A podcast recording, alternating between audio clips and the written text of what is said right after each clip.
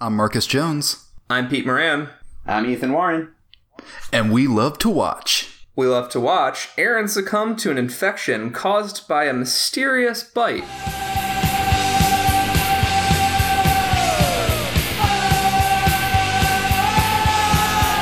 Hey everyone, Hey guys. Hey guys. this is, this is interesting. Um, Aaron is currently in recovery mode. Uh, a strange man came out of the woods when he was visiting uh, the cemetery and, and bit him, and he's uh, he's recovering upstairs. He should be fine, I think. Do you guys do you guys uh, Well, we are in an old abandoned farmhouse. Uh, Aaron d- does have the sweats. He is kind of pale, but I think he's going to pull through. He's a strong guy. I think Aaron needs to to not uh, try to hug everybody who comes up to him in a cemetery. Like I know it's an emotional place, but it's you're you're gonna get bit like seventy five percent of the time when you do that.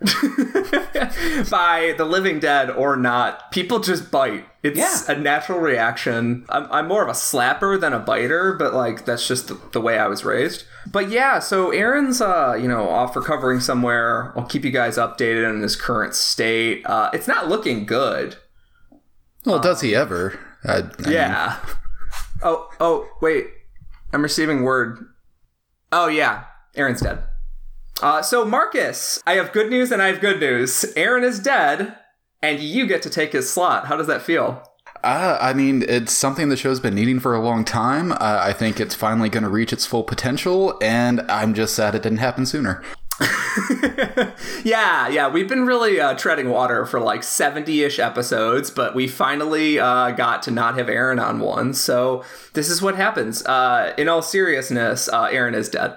Uh, thank you. Thank you so much for coming on tonight and joining uh, me. Peter Moran and Marcus, the always co-host of We Love to Watch, you know, uh, from other shows like uh, Crush Celluloid and Jean Pod Van Dam, as well as the website Crush Celluloid. E- Ethan, uh, thank you so much for joining us. How you doing? You're welcome. I'm good. I'm really sorry I bit Aaron, but it just he looked really tasty. Yeah, yeah. You know what? You said he had the sweats earlier. I don't know if that was from the infection or if he just had taquitos for lunch.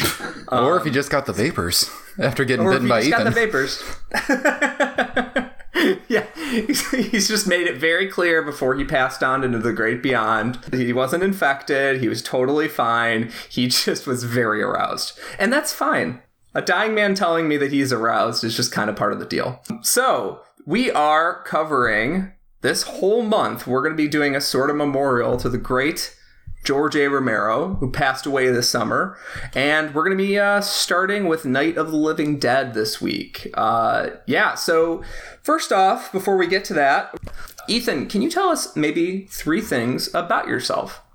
Sure. Um, number one, I thought it was best to start like 250 years ago. Um, That's a good move. which is I I am the great great great great great great grandson of Paul Revere of Paul Revere's What? Rise. oh, what? Yeah, that's me. His great great great great great Wow. great grandson. That's so cool. I'm the great great great great grandson of the person that hung Paul Revere. I'm not going to say he like deserved it, but um, you know he was he was a complicated man. Yeah, treason has its cost, is all I'm saying. I also like I think you knocked like two greats off of it, so you know. Apparently, Yeah, yeah, my, yeah. My uh, six times great grandfather lived a while. or he was hung by an infant. there you go. Um, so number two, this is one for I don't know if you guys like movies. Yeah. No. Uh, I grew up on the campus of a prep school just outside Boston, um, where my parents were teachers, and uh, so I grew up in in uh, the faculty apartment of, of one of the dorms there. Yeah, the summer of 2000, they uh, used the campus as the set for the movie "What's the Worst That Could Happen." Have you guys seen this movie? With Martin Lawrence and John Leguizamo? Yes, and Danny DeVito, and it is terrible. I thought you were going to say something about dead men on campus, and I got really excited. No, uh, I don't think they did. They, they've shot a lot of movies at, at the school I grew up. That is not one of them. Um, but so yeah, for the summer of 2000, uh, I was at home, and every day outside my house, they they parked Danny DeVito's trailer right off the steps of my porch. There was Danny DeVito every day, and I never talked to him, but I I, I was gonna say like I watched him a lot. That sounds a little sketchy, but I, I you know I did. I know what he puts on his sandwich. Well, I, I know that he um, when when you open the door of the trailer, like three little steps come out, and he would need a little step ladder to get to the steps to get to his trailer. and that's this just, checks out. yeah. I mean, and and then in uh, in 2001, the movie was finished, and and they put us all on a bus to to go over to the movie theater and watch it, and we were all so excited, and then we sat there for an hour and a half. And then we left just so sad. that movie is, is really terrible. So don't don't watch it. Um, and that is just a tip for you. Well, the movie kind of answered its own question by the title. What's the worst that could happen? well, here you go. There was at least one review that uh, just it said, "What's the worst that could happen? Everything else is sold out." that was Entertainment Weekly or something. That's pretty good. So you're eventually not watching the actors; you're just watching around. And I'm like, "Hey, is, is that my house? Uh, is that my street?" Exactly. And so number three, uh, this is this is very um, you know pertinent to our current situation. I don't want to bring the mood down. I was recently uh, unwittingly complicit in a Russian cyber scam, Wow. which is not to say that I myself was scammed, but by accident I participated in scamming some people. Holy crap! Do you can you say what your role was? Yeah, so like, unwittingly complicit is the term I like to use. Um, So uh, I was a judge for a film festival this year, um, or at least that's how I thought of myself. So I got I got an email uh, last winter that said, "Do you want to be a, a judge for this film festival?" And I won't say the name. Uh, for the sake of the people who submitted their films to it. And and the email just said, you know, you'll get the login code, uh, and you just watch the short films and you assess them, and then then you send us your ratings, and we'll take it from there. And I thought, well, you know, what's the harm? They're not asking for any personal info. And so I watched 200 short films over the course of last winter and gave all the ratings, and then didn't think much about it. And then I just started to think like, you know, something felt a little weird about this and I started looking around online and I realized that this film festival's website had like zero information on it. And that's very unusual. Their social media accounts were completely blank and this was purporting to be in like the third year. And so I did a little research, and it turned out what I dug up uh, was that this was actually run by a Russian man with like the most Russian sounding name you can possibly find. and and he has you know several shell social media accounts that will just scream and yell at anybody who says this. But he is basically sitting in Russia, just accepting uh, filmmaker submission fees and then getting poor schmucks like me to actually do the work of running his film festival. Then he uh, sets up the festivals in different uh, cities over Europe and in like Benihana restaurants. and then he says film festival at the Benihana, and people show up, and the, the people running the Benihana just press play on a on a machine, and the films just play on the wall of the Benihana during dinner. and all the filmmakers are like great and then nobody comes out to do MC or awards or anything and then everyone just goes home. And so it's it's like he's following the letter of the law but very much not the spirit. And so it's, you know, long story short I was unwittingly complicit in a Russian cyber scam and I feel very conflicted about it. That is a absurd story. I had I, you never think about it in those terms that they would actually like give a shit enough to just like put on this like pageant of a of an actual festival, and yet. Yeah, wow. 200 and you watched 200 short films for this I thing? watched 200 short films and a couple of them were genuinely great and the whole experience was good. I put it on my resume. So, you know, I, I personally do not feel scammed at all. And it's just it's this very weird sort of murky gray area. Upside, Benihana got some business out of that. That's true. So you may have been complicit in a Russian cyber scam, but you were also involved in uh, boosting some Benihana business. Yeah, I mean, I feel like that Yeah. place has really sort of been on the downswing since the 90s when that whole, like, you know, onion volcano thing sort of, you know, hit its peak. Tell me more about this onion volcano. Isn't that Benihana? I've never actually been to one, but I thought it was the place where, like, they have. I haven't either. And the guy makes the little, like, you know, cone of onions and then it, it goes on fire. I, I know this from movies, which is where I've learned almost everything I know about the world. I have been to a Benihana IRL in the meat space before, uh, and I can say that there is truly no worse place to play a movie because it doesn't matter how it doesn't matter how jaded you are and how pissed off you are. Just watching these dudes work is like magic. You're like, how did he? No, no, his hands didn't move that fast. It is, it is so distracting. It's not like you're like, it's on the wall of like a dive bar where like you might actually get people paying attention because they're mostly in there for the booze, right? At Benihana, they're there for the show. This is a story that really just keeps unfolding for me over the course of the past year. Yeah, that is an insane scam and is not what I expected at all. And uh, I'm sorry to those filmmakers. And uh, I, I hope some Benihana staff appreciated their films. Yeah, a lot of them were subtitled, needless to say. So you know, this is this is not exactly you know just just uh, little nice, pleasant animated shorts that you can watch. This is like you need to focus on like the drama. But a dude's flipping shrimp over here, man. I can't I can't pay attention to this. We got a shrimp flipper over here. We got a dude doing making onion cones and shit. Onion volcanoes. I didn't even know that was real. Yeah, yeah. I love volcanoes and I love onions. I didn't know that there was any sort of uh, meeting of these two Venn diagrams. The two best things in life. I didn't finish that Werner Herzog documentary about volcanoes. Do you think he discussed onion volcanoes? Almost certainly. Yeah, I mean he's a thorough man. Thank you so much, Ethan, for for sharing uh, actually very interesting tidbits about your past. Um, what did you watch, uh, experience in the past uh, month or so, horror wise? So I uh, am not the kind of person who go, usually goes for like sort of Halloweeny horror. I don't know how else to put it. Like um, you know, like serial killer stuff and and Friday the Thirteenth and and Jason and Freddy and all of that. So my list is kind of a little more like sort of existential dread terror stuff, but I did I did experience some some spooky stuff. So I, I uh, recently saw The Killing of a Sacred Deer, which is the new uh, Yorgos Lanthimos Oh. movie. I just realized I've never heard that pronounced. I might have done it wrong, but that's phonetically it's Yorgos Lanthimos. Uh, You said it with authority. and uh, and he did uh, Dogtooth and a movie called Alps, and it was really fantastic. Did you guys see it yet? No, I have not. Not yet. We were talking about. I was talking about seeing it last weekend, and I did the same thing that you just did. Where you you did lovely with this name. I did the same thing you did, where I was like about to say his name, and I was like Yorgos mm, You almost said Yakov Smirnoff. Yakov Lampremost.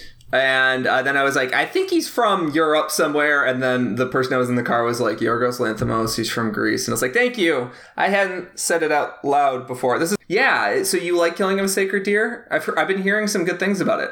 I, I thought it was really great. Um, it's the first one of his movies that I've seen in a theater, and I think it really benefits from that. The way I like to describe his movies is they're about depressed aliens adrift in an emotionally absurd wasteland. That's something that I think really sort of benefits from you being stuck in your seat and just sort of drifting along. Um, very much unlike The Lobster, it takes place in basically the real world, but you sort of slowly get the sense that like there's something vaguely magical at play, and I definitely don't want to say anymore because it, it really plays its cards really close to the chest, and it's got elements of body horror. It's very specifically sort of about the terrors of being a father and a patriarch. Um, so just super fascinating, super scary. Um, then I saw The Lure, uh, which is the Ah, what? Where is the, is it Polish? This this movie, the the musical about uh, yeah. murderous mermaids. Yeah, it's a it's a Polish movie. I watched that. It was my very first Spooktober movie of the month. Um, so I saw that this month as well. Well, I thought it was just the bee's knees, um, and I mean that's that's it's a movie that really does feel like it fits the term bee's knees because it's so weird and fun and beautiful and also like really creepy and sad and it is a Polish musical about murderous mermaids. Again, I, I think the way it uses bodies and the treatment of desire is is similar to the killing of a sacred deer, something that clearly I'm identifying creeps me out. Um, and then sort of just the the landscape that it takes place in this uh, sort of Eastern Bloc world that is both impoverished and sort of gaudy and very in your face and erotic, and the music is great and Music is great. it's it's really really good. Um, then I saw uh, this was actually a rewatch. I watched uh, Hour of the Wolf, um, which is an Ingmar Bergman movie that's it's not sort of usually in his uh, list of top films, but is I think his most sort of classic outright horror film. Um, which is it's about this uh, couple that lives on an island off the coast coast of uh, Sweden, and Max von Sydow, obviously one of his favorite actors, uh, is slowly slipping into insanity and delusions. But something that I hadn't really picked up before I watched it this time uh, is is just how much it's about sort of the terror that comes with being in a in a committed relationship and really binding your life with someone, which is a terrible way to describe being in a committed relationship. but I think that's kind of what the movie gets at is is uh, what happens when you really have like sort of combined your life with someone else's and then they are are slipping away from you into delusion. So it's it's really great. I intended on watching that this month, and then I think it's like out of print. I had some trouble getting a hold of it. Mm, it's on Um, Filmstruck. That's how I saw it. There we go. That's where I should have looked. Persona and uh, The Virgin Spring are both pretty creepy, but never actually classified as horror. I think Virgin Spring is sort of classified as like uh, existential thriller at at best, uh, closest to horror.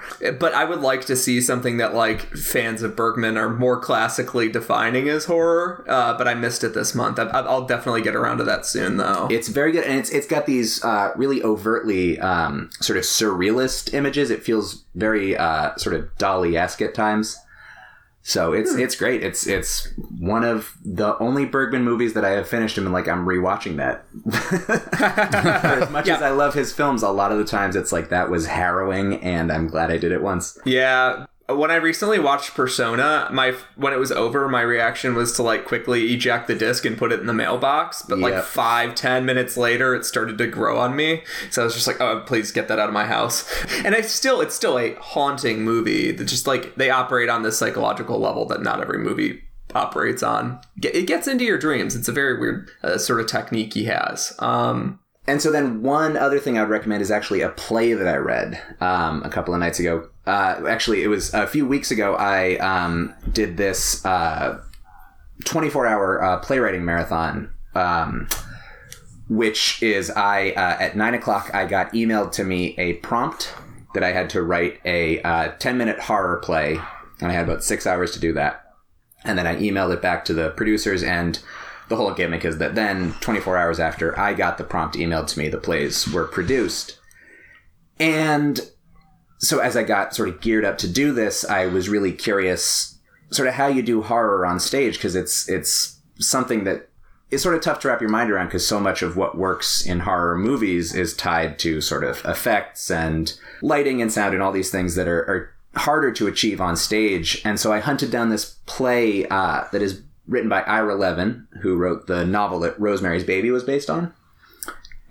And it's this little play from the 70s that takes place in real time in one room, Veronica's room, as the title says. Just over the course of a, a couple hours. Again, something that is really fascinating to me from the Bergman movie uh, is is reality just sort of starts to come apart, and that's something that's you can really do on stage in a unique way. You're just creating horror and tension from the way characters speak to each other and interact with each other, and and sort of takes advantage of the the relationship between the audience and the actor being in the same physical space and just the discomfort of of that experience when you're at a party say and and somebody starts to just make you realize that not everything is okay uh, sort of upstairs and i don't know if you guys go to the same parties i do but there's constantly coming apart at the seams clearly I don't get invited to parties. Oh, well, you shouldn't go because as I'm telling you, they're just horror shows. anyway, it's a fascinating play. It's super scary. Uh, it gets really transgressive and, and flat out terrifying towards the end. And it is currently in development as a film. Uh, so that's good news. Uh, it's supposed to be with Wow. Tilda Swinton and Rooney Mara. Bad news. It is set up at the Weinstein Company. Ooh. oh no! Not to date this episode of the podcast, so we'll see how that turns out. Only, I think, uh, just uh, guessing going forward, I think only the big directors and the big projects are going to be able to like escape from from the clutches of what's happening over there. Uh, Yeah. because a lot a lot of stuff is just going to get completely gone away. It is. I hope that the uh, the script escapes from the whatever purgatory it's going to be in from the Weinstein situation uh, because it sounds really cool. It is. It's really cool, and it's it's really crazy that it's never gotten picked up because it is really hits on a lot of similar beats to Rosemary's Baby, and and sort of pushes a lot of similar buttons. So I, I hope people can experience it, and that is my Spooktober wrap up. Thank you for giving me that space to rant about the things that creep me out. Thank you so much for uh, for bringing that little list. That was uh, super helpful to uh, sort of tell what other people's months looked like because I think Aaron's and mine looked very very similar. Uh, Marcus, Yes, sir. In the past month or so, uh, through the month of Spooktober, what sort of horror media, creepy media, uh, spooky media did you enjoy? Uh, anyway, so back back to uh, yeah, spooktacular. Uh, so actually, the first horror film that I watched this month uh, was the movie that we're going to talk about tonight, Night of the Living Dead. Uh, thanks to Mubi, another great streaming service. That was one of the first things they added at the beginning of the month. Uh, which they've also added some other things like uh, Abel Ferrara's The Driller Killer. I got to see that for the first time on Mubi as well. Um, I of course watched uh, Ernest Scared Stupid for our other podcast. Uh, hey. Vern, it's a podcast, uh, which was a lot of fun. Just recently, this past week, uh, Cole and I, my co-host from Crush Celluloid, watched all four of the REC films. Which uh, kind of go a straight shot down in terms of quality and entertainment. yes, they do. Yeah, the first one is kind of amazing. The second one, pretty good. The third one, it had me briefly, but kind of went off the rails in the most uninteresting way. And the fourth one, I didn't know what the fuck was happening, and I fell asleep a lot. Uh, yeah, I stopped watching partway through four, and because I and I rarely don't finish movies, even the trashiest of movies, because mostly I like to be able to actually talk shit about them when they're over. And yeah, those movies, it's like one is this amazing little piece that could just work on its own. Two is really, really cool, but it kind of has some loose ends. And then three just sucks because it doesn't answer any of the loose ends from two. Well, three is interesting because, I, and I was really on board for the beginning of three because it has this whole like maybe twenty minute opening segment where it is all handheld camera. It's at a wedding. It's starting, but then twenty minutes in. The camera breaks, and then the title card pops up, and I'm just like, oh shit, they're throwing it out the window, and now they're just making a regular movie. But then they just get really weird and silly with it in a way that's kind of funny, but not overly entertaining and they still keep cutting back to the the found footage thing from security cameras and it, it just doesn't work anymore. But that first 20 minutes like especially when they were just like nope this is this isn't your mama's REC. Th- this is Yeah. gonna be different. We're gonna make it a real movie now because the camera broke. Like that was interesting but then it just derailed from there So I'll say real quickly, uh, on my Spooktober list, I watched Train to Busan again as a rewatch. I think Train to Busan and Record are like two of the best zombie movies since 28 Days Later. Like far and away, I think that a, a movie from Korea and a movie from Spain and a movie from Britain, 28 Days Later, are the three best zombie movies we've gotten just of the 2000s, let's say. Uh, so I think that's really it's really interesting, but I really wish the series hadn't shit the bed so badly. Uh, and I will just say finally, I think the only other thing I can really recall watching off the top of my head was uh, the new Chucky movie, Cult of Chucky, uh, which came out on Netflix, and I thought was quite enjoyable. I watched the first Chucky movie because I realized I've only seen Chucky 2. So I watched Child's Play this month, uh, and it made me want to go and just like do all the movies. Child's Play 2 actually scared the crap out of me when I was a kid. Like, that one Child's Play actually 2 is great. me. I saw that in a theater last year, and it played really, really well for the theater. People loved it. It's funny, it's scary, it's just like a perfect like horror experience, I think, for a, a crowd. But the series is still fun even at this point. Like, it, it's it's weird and kind of uh, off kilter, but it, still has a lot of really good kills in it. Brad Dourif as Chucky still works after all these years. Also, his daughter Fiona Dourif uh, as the lead in that, she is great. Uh, she's also great at. I don't know if you saw uh, the Dirk Gently series, the BBC series that Max Landis wrote with Elijah Wood and stuff. She's great in that as well. Um, but yeah, no, it was actually a really enjoyable entry, which was kind of good because the last one was pretty forgettable, and before that was like Seed of Chucky, where it had John Waters in it, but it was just bad. You can get like all the movies super cheap. They keep releasing these box sets, so I'm going to pick one of those those up and kind of catch my way up because people seem to be having fun with these these newer entries. Uh, it doesn't seem to be a trajectory down. uh, the kid uh, that played Andy Barclay, he's back now, and. Oh, that's awesome. Yeah, he's he's grown up, and yeah, not a great actor, but still just kind of fun to see him in the movie. It's like Phantasm, where you're like, yeah, they're not all great actors, but it's fun to see them. We've been watching these people for like 40 years. Yeah, exactly. I mean, I guess in the second one they were like, uh, James LeGros, that we'll we'll upgrade it a little bit, but yeah. then we brought the other kid back, and well, I guess we just have that kid now. Yeah, now we just got him. That'd be funny if they kept James LeGros in as like an alternate reality one because they just wanted the whole family together. Uh, so yeah, for my my end of the month, uh, uh, let's just say my total for watched movies for Spooktober uh, was sixty four. Uh, which is an insane number. I have no idea how I did it. Uh, 11 of them were repeats, 53 were completely new to me.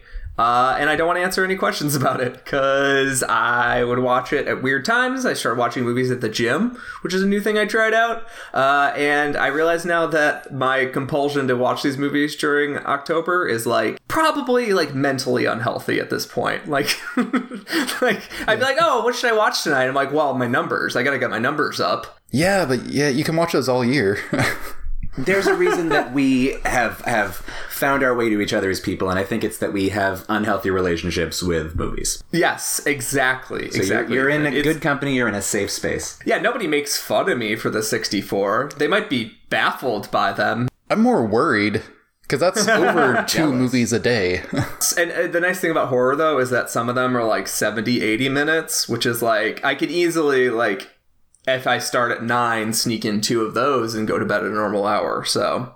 Uh, that's where I end at 64 movies. Uh, the best new one that I watched, though, was uh, Let's Scare Jessica to Death. It's from 1971. It is a movie about a um, mentally ill woman that was just released from some sort of psychiatric care and she's going to like this new house that her and her husband just bought and she starts to slowly unravel. And that's all I want to say about it because it's so cool. And the score is this weird dissonant connection between synths like early early like movie synths and choruses and strings and battering drums and like they all kind of flow into one another. It's got one of my favorite horror scores ever and it just make it really elevates the movie from like a pretty creepy movie to a like beautiful movie with an eerie score. So uh, yeah, that's that was my favorite new one of the month. I already talked about Train to Busan, which is amazing, and uh, I rewatched What We Do in the Shadows, which is twice as funny as the last time I watched it. It is such a sweet movie.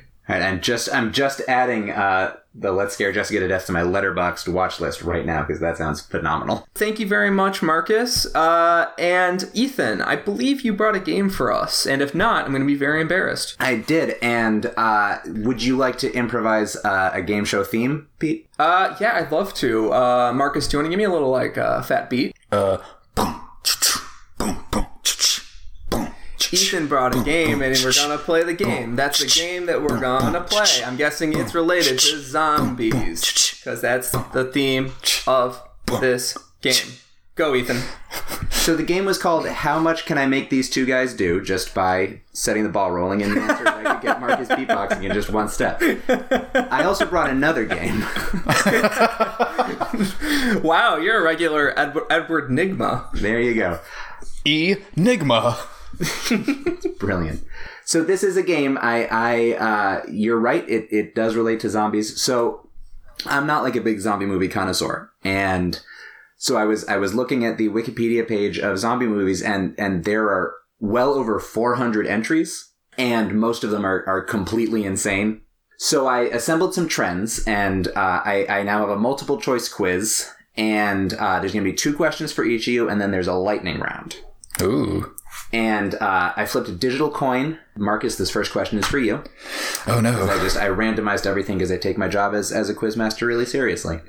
J- just to clarify, uh, so it is multiple choice, and if I get it wrong, computer Peter steal, or is the question just out the window? No, it's the question is out the window, and we'll we'll get there. Okay. The setup is there's there's going to be four choices here, and Marcus, you have to guess which one of these is not a real movie. Oh shit. And if you're if you're correct, you get the point. If you if you lose, you don't you don't get the point. and then uh, Pete has his own question. Okay. So, first question to Marcus. A common theme in zombie movies is what if a specific group of people were undead? So, uh, what is it? Dead Snow is Nazis, for example. Mm-hmm. So, which of these four cultures has not been zombified in a movie? A. 19th century gold rush prospectors. B. Mormons. C. Nudists. Or D. The ancient Maya. I'm I'm stuck between A and D. I'm pretty sure B and C have both definitely uh, been it. Nudist feels safe. Yeah, nudist. Oh yeah, there's definitely been nudist uh, zombies. Not to influence your answer, of course. Um, As much as I want to say that it's that maybe Gold Prospectors hasn't been done, I feel like it probably has. I'm gonna go D. The Ancient Maya, you are incorrect. Uh, the Ancient Maya, there was a movie in 2004 called Curse of the Maya, which Hmm. starred uh, Martin Sheen's younger brother, Joe Estevez. Uh, so the, the correct answer is 19th century gold rush prospectors. Damn it. Not been. I guess that was wishful thinking. I was just really hoping there was a movie about zombie prospectors. I feel like there's I feel like there's potential there because I feel like you could do like maybe there was like a mine cave in and maybe like there was a land baron who didn't keep the the mine safe and then they have to come back and, and attack his great grandchildren or something. yeah, there will be zombies. I think there's something there.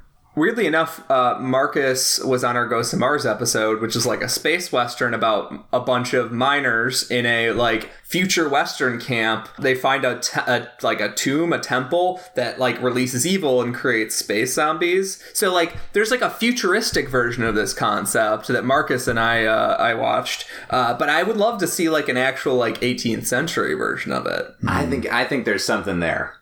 That's a movie that needs to happen. We just learned that we all want this. Yeah, The market is there. uh, Ethan. Yes. Yeah, exactly. Ethan, you have to make this movie for us now. Okay, that's good. Uh, well, you haven't even heard any of the other movies I've come up with. Okay, okay, please. So, please. question number two. This is for you, Pete.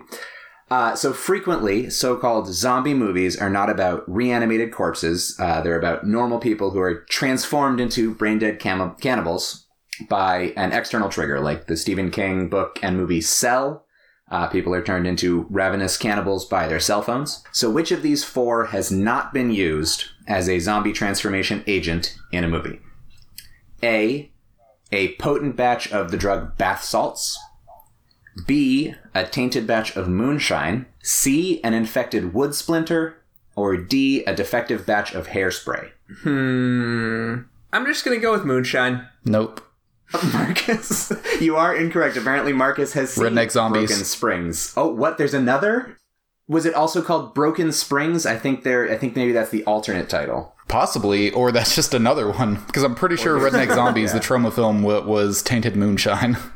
Well, there. Oh, uh, I don't know if this was a Troma. So maybe there's been more than one. Uh, the correct answer is uh, defective batch of hairspray has not been a movie yet. You have some good red herrings in here, buddy. I, there's 400 zombie movies out there, and they're mostly crazy. So, Marcus, back to you. Yes. Score is zero to zero so far. This is this is a slightly longer one, so bear with me. Mm-hmm. So, a surprisingly common theme in zombie movies is baseball storylines or baseball imagery. So, which of these descriptions does not refer to a real movie? A. In the Hangout zombie movie you never realized you needed, violence cuts through chill vibes as two former baseball players make their way across zombie ravaged Connecticut. B.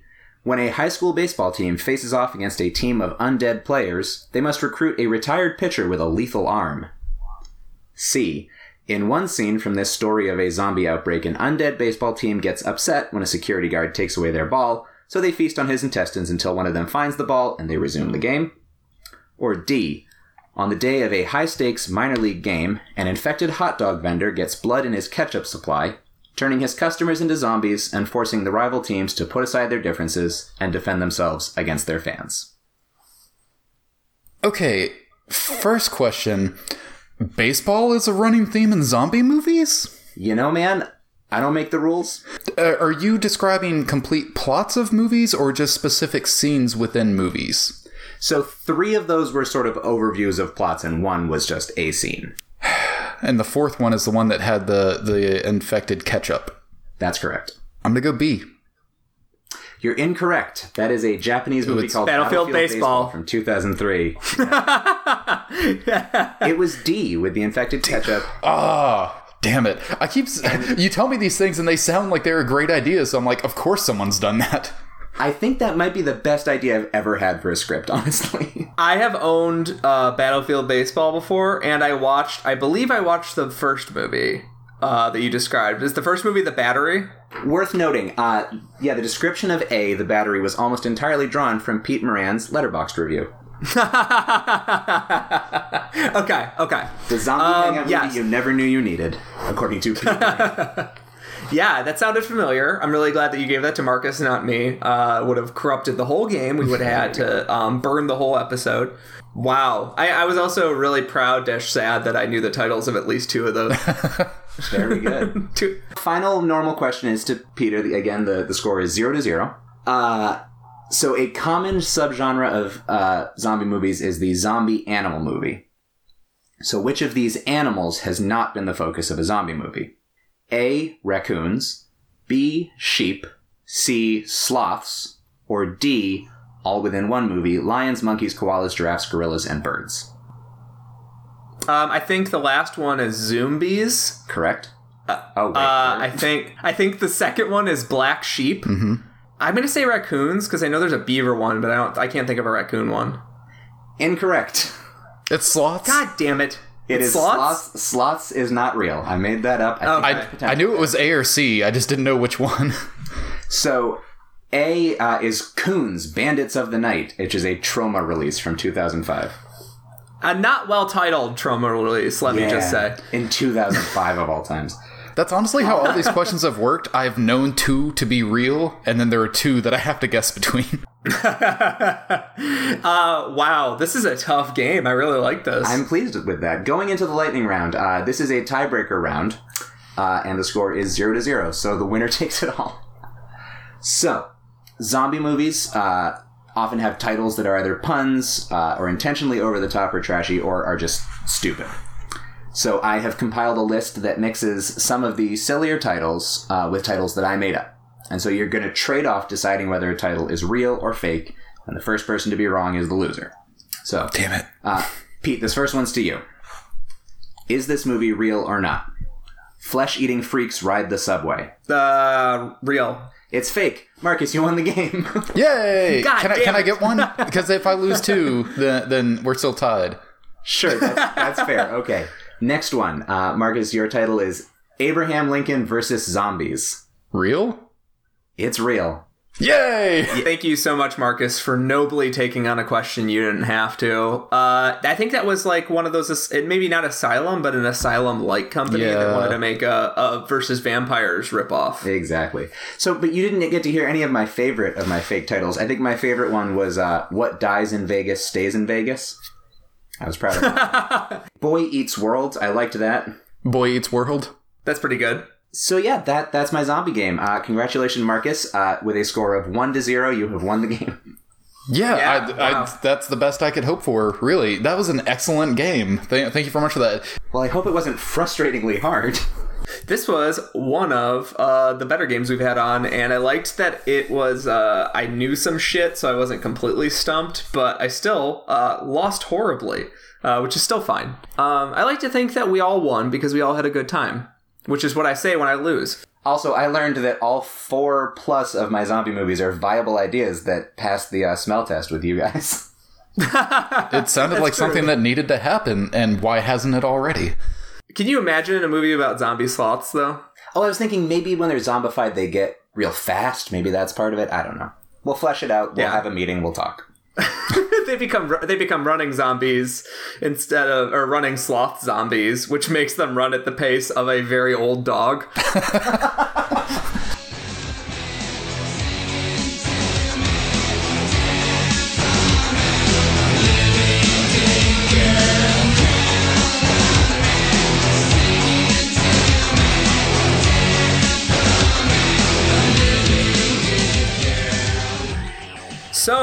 uh, we are back, and I'm going to just do a 90 second recap of the movie because uh, Aaron is not here. Uh, so, Night of the Living Dead, if you've never seen it, I don't know how you haven't seen it. We'll get to Ethan in a minute. Uh, it is a movie about the zombie apocalypse happening, wherein uh, a woman is in a cemetery with her brother, and they're visiting uh, the grave of their father, I believe.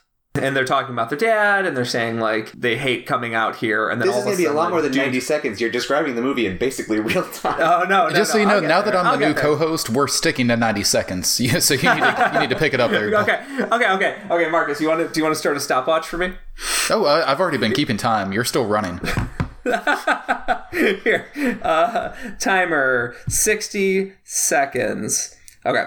So she's in the graveyard with her brother in law, and uh, they get attacked. And the brother in law gets killed and eaten, and she uh, runs away, goes to this farmhouse. First meets uh, this guy named Ben, who's this like strong leading type, and he and her also meet this other group of people in the basement. Uh, a guy and his wife another guy and his wife and his daughter and they sort of band together and try and find a way out of the house a way to defend the house and ultimately they turn on each other.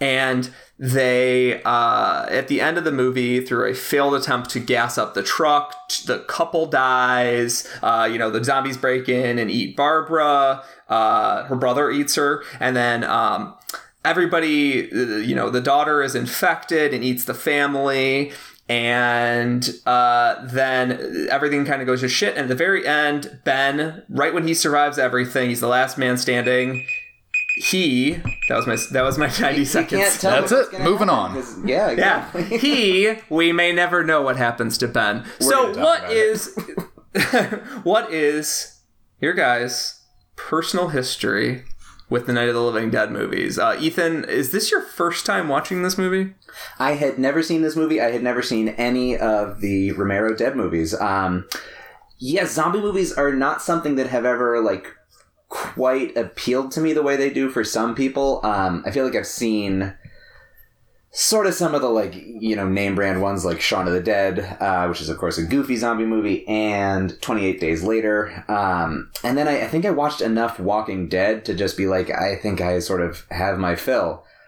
And so I never really hunted this one down, and then I I uh, talked to you guys about doing the show, and, and you invited me on for this episode, and I checked it out, and this movie is is just goddamn fascinating, um, and and we'll get into it. But yeah, I, I did not know what I was in for, and, and what I was in for was substantially uh, more interesting than I, I really was expecting. So I'm excited to talk about it. Marcus and I spoke about George Romero with Aaron on the Ghosts of Mars episode. We did a sort of um, recap of how we felt about him right after he had died and kind of shoved it into the intro of the Ghosts of Mars episode. so if you want to hear us all very, very fresh and I was very weepy about it, um, then yeah, listen to that. But we'll go over my thoughts this month as well. Uh, I grew up with Night of the Living Dead because they used to play it on our public uh, TV station at night during like certain Saturday nights and around Halloween and stuff. So I grew up with this movie sort of in the back of my mind. Like I, I it's kind of the way you talk, you hear every filmmaker talk about it. And the reason is because it is a movie that entered into the public domain. So public broadcasting stations would play it all the time. It shows up in movies as a movie within a movie all the time. Which was that mind blowing for you, Ethan? You're like, that's the movie they are always showing in the background of movies, or do you not did not really trigger? I think I had seen sort of the the imagery and and the things creep in sort of over the course of my life through cultural osmosis that I I, I sort of knew a lot of the hallmark images without having to like reach to recognize them.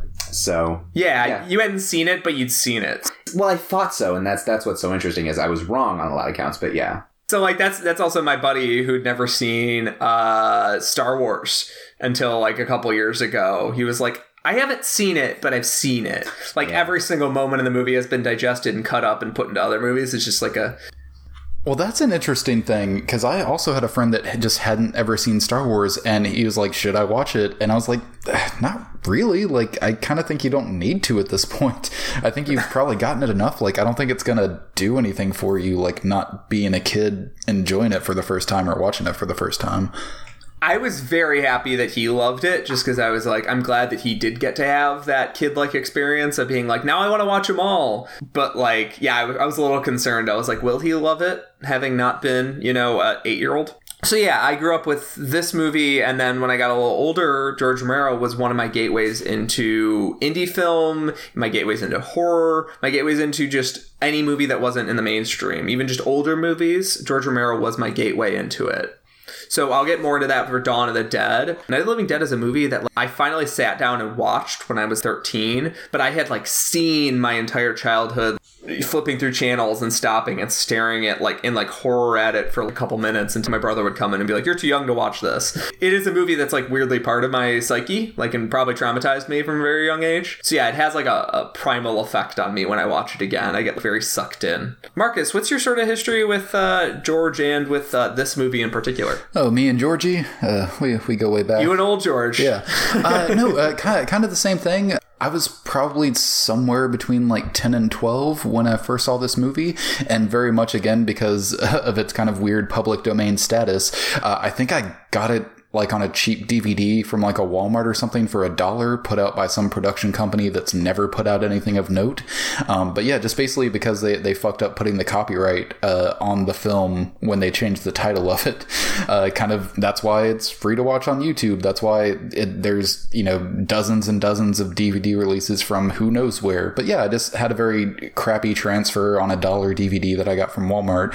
And yeah, just kind of fell in love with it. Watched it many many times uh, eventually sought out dawn of the dead day of the dead and of course like around uh, that time going forward is when stuff like the land of the dead was starting to come out so i kind of followed it as it went along as well. But yeah just uh, I'm sure I had seen some zombie movies before that, uh, but yeah, this is kind of the bread and butter of the z- zombie genre, and this Sort is kind of what I go back to. and, and that's the uh, the thing we'll I think I want to talk about really briefly is that he was inspired by Richard Matheson's I Am Legend, which sort of had these vampire zombies laying siege upon a home, which is maybe my favorite book. Uh, I, I've read it like six times in my life. I just like adore that book, which actually has a adaptation in Last Man on Earth with Vincent Price. That's pretty fun. But yeah, this is uh, it was drawing from that. It was drawing a little bit from the Haitian idea of zombies, uh, more in the way that they move and such. And culturally, it would adopt the name zombie, though, like they point out in Shaun of the Dead, they don't say the term zombie in this movie. They're known as ghouls and things mostly.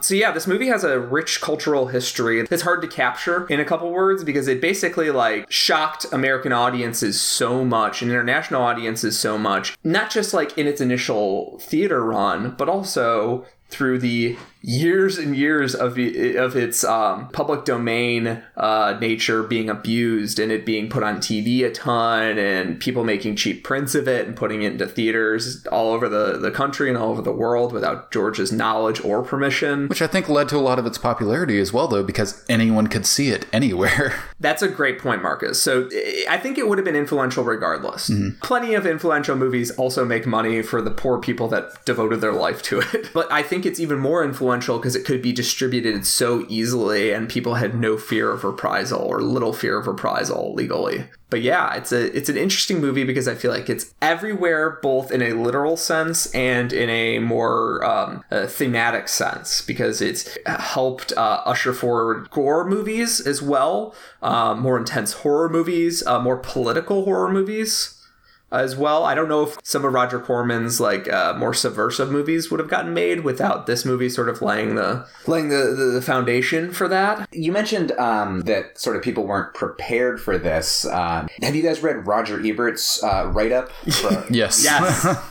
it's not really a review Yes. what he wrote about the premiere, and I, I read that just the other. So for the audience members who haven't read it, Ebert is describing being at an early screening of the movie that is attended by children uh, because this kind of movie is supposed to be like spooky fun um, with you know the theremin score and the like you know ghouls from beyond the grave. And so it's it's packed with little kids who are ready to sort of giggle and shriek and have a good time and then this movie is just incredibly brutal in places. And he describes watching the kids in the audience go from sort of fun scared to like very quiet weepy like real terror.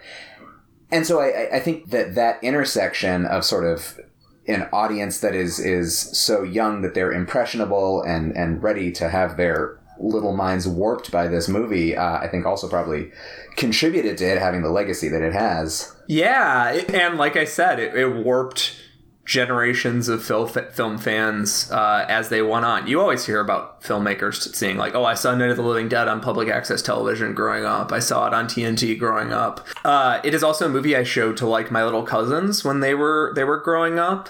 Uh, not like eight, but like let's say like thirteen to fifteen, and they start laughing when they see the uh, the zombie in the graveyard because like you know old movies are hokey and then once they get to the the farmhouse and they feel kind of more psychologically boxed in I see them like kind of pulling up on the blankets and like getting more tense and like they're like staring more at the screen with like a, a more like scared expression and when it's over. They're like that was really good. Like the movie still has a power which must mean uh, back in 1968 it must have terrified the fuck out of kids because it still terrifies the fuck out of kids Well, it's interesting you say the the that they're laughing at the graveyard scene and that it's hokey because something that I really picked up on um, the second time that I watched this, I watched so I watched this once a couple of weeks ago, then watched the other three dead movies that you're covering, and then circled back around to this.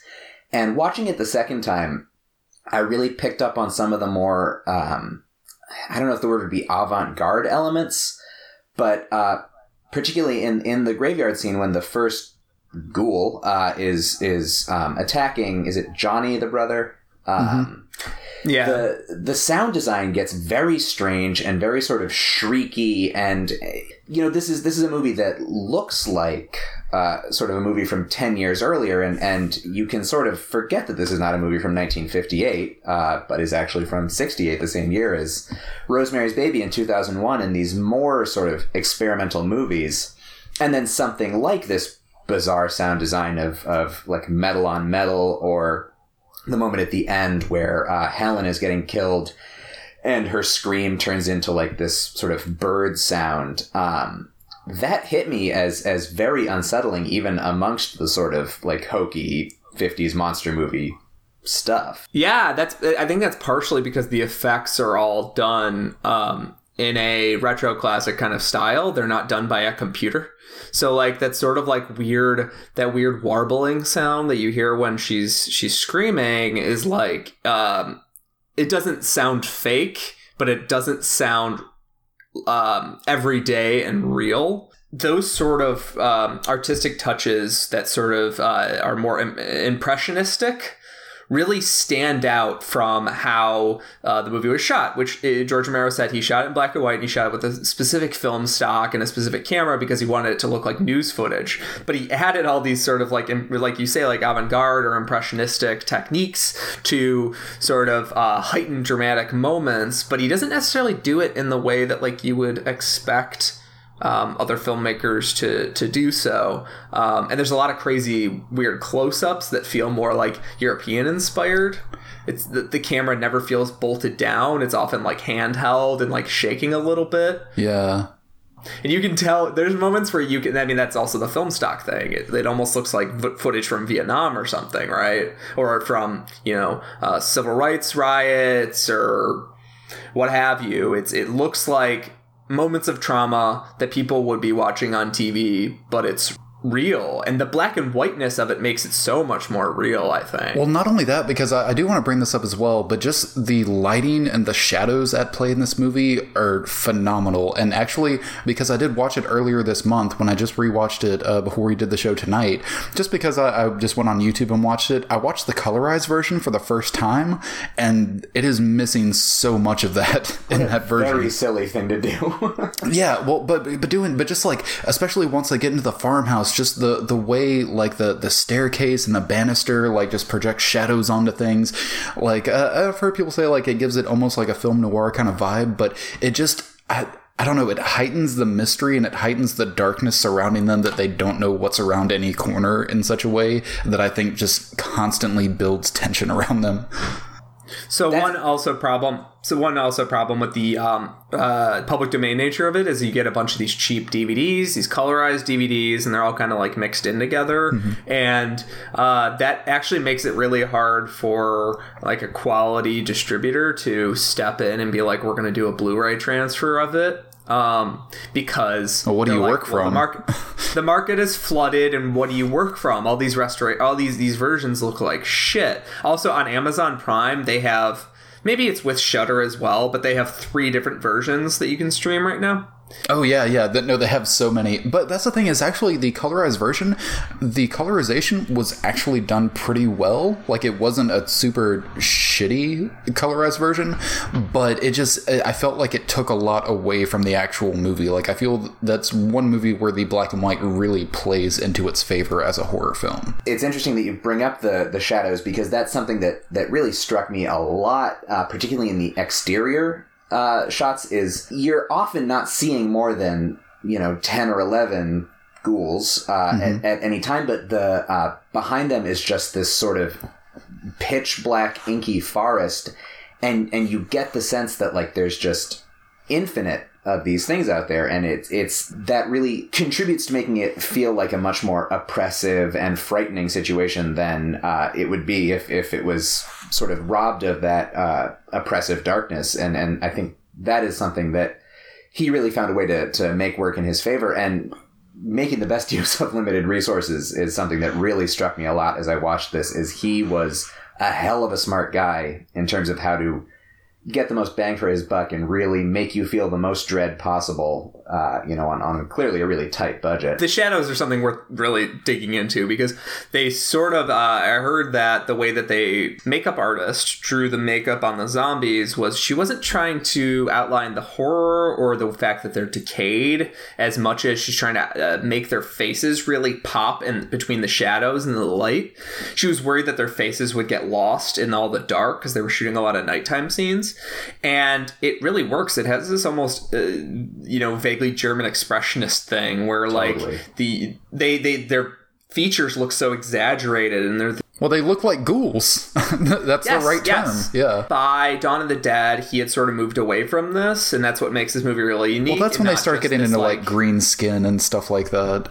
Yeah, he moved away from that in Dawn of the Dead, but this really has this sort of these are these ghouls are sort of these like creatures of the night, these shapeless things. And They also have more intelligence in this movie. Like they knock out his headlights Let's talk about the first zombie because so, so fast. yeah, that's the thing. Zom- uh, Romero uh, is known for like the slow zombie. Like if you're gonna make a slow zombie movie, you're making a Romero type of movie. But the first zombie we ever see on, on film in a Romero film, he is running after that car. Like he's moving way faster than even any of the zombies like throughout the rest of the movie do. And that's the first one we come in contact with. But he's like using a rock to break through a car window. Like it, there's intelligence there as well. Earlier I said, you know, kids could maybe take that scene as hokey. Even if you don't take it as a zombie, you just take it as, uh, you know, a uh, an intruder, someone trying to like violate Barbara, like whatever you think that he, whatever his motives are for attacking her, um, you're scared of him because he's just this like feral animal.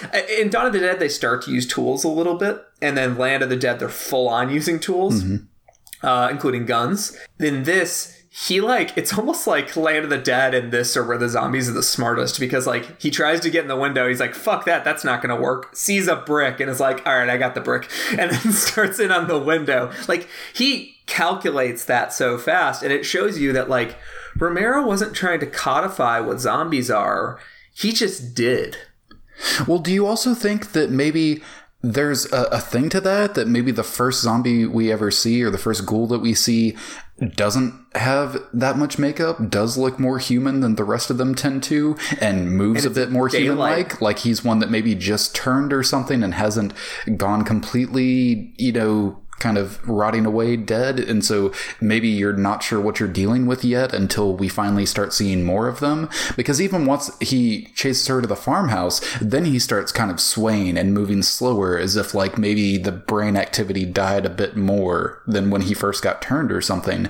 But because there's even a moment like after he breaks through the the car window and then she releases the parking brake and starts going down, like he's kind of chasing with the car for a second, but he's like trying to pull on the car, thinking he could maybe stop it, like with his hands, and then he can't, so he just eventually lets it go and starts chasing after it.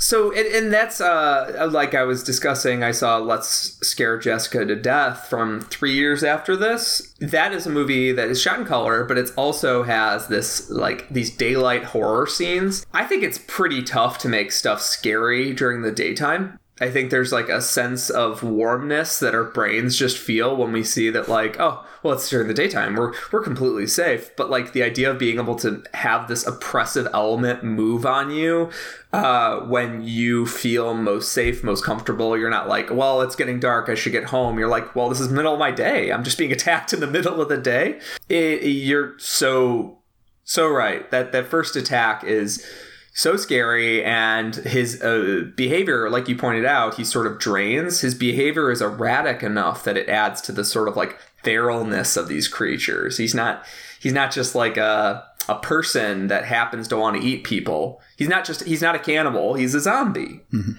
so and something that i really loved about this movie is kind of that it wasn't a zombie movie. Um i really i i felt like these things are more sort of killing machines. And so when he's using tools to just like do whatever it takes, and and the fact that they also eat the flesh of their dead almost feels s- sort of secondary at, at certain points. And when at the end Karen kills her parents, that is, I think, one of the most effective moments because it's not that she, you know, is, is doing the classic must have brain zombie thing that we recognize. She's just killing them with a with a spade with this very sort of focused intensity.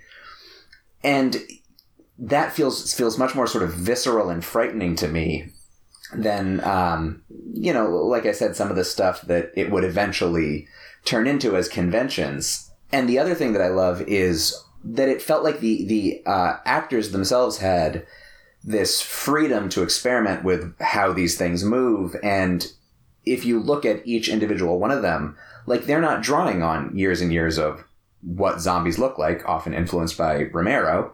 They're sort of making decisions for themselves that, that gives each one of them this really exciting, sort of unique flavor. Like, well, yeah, they're all different.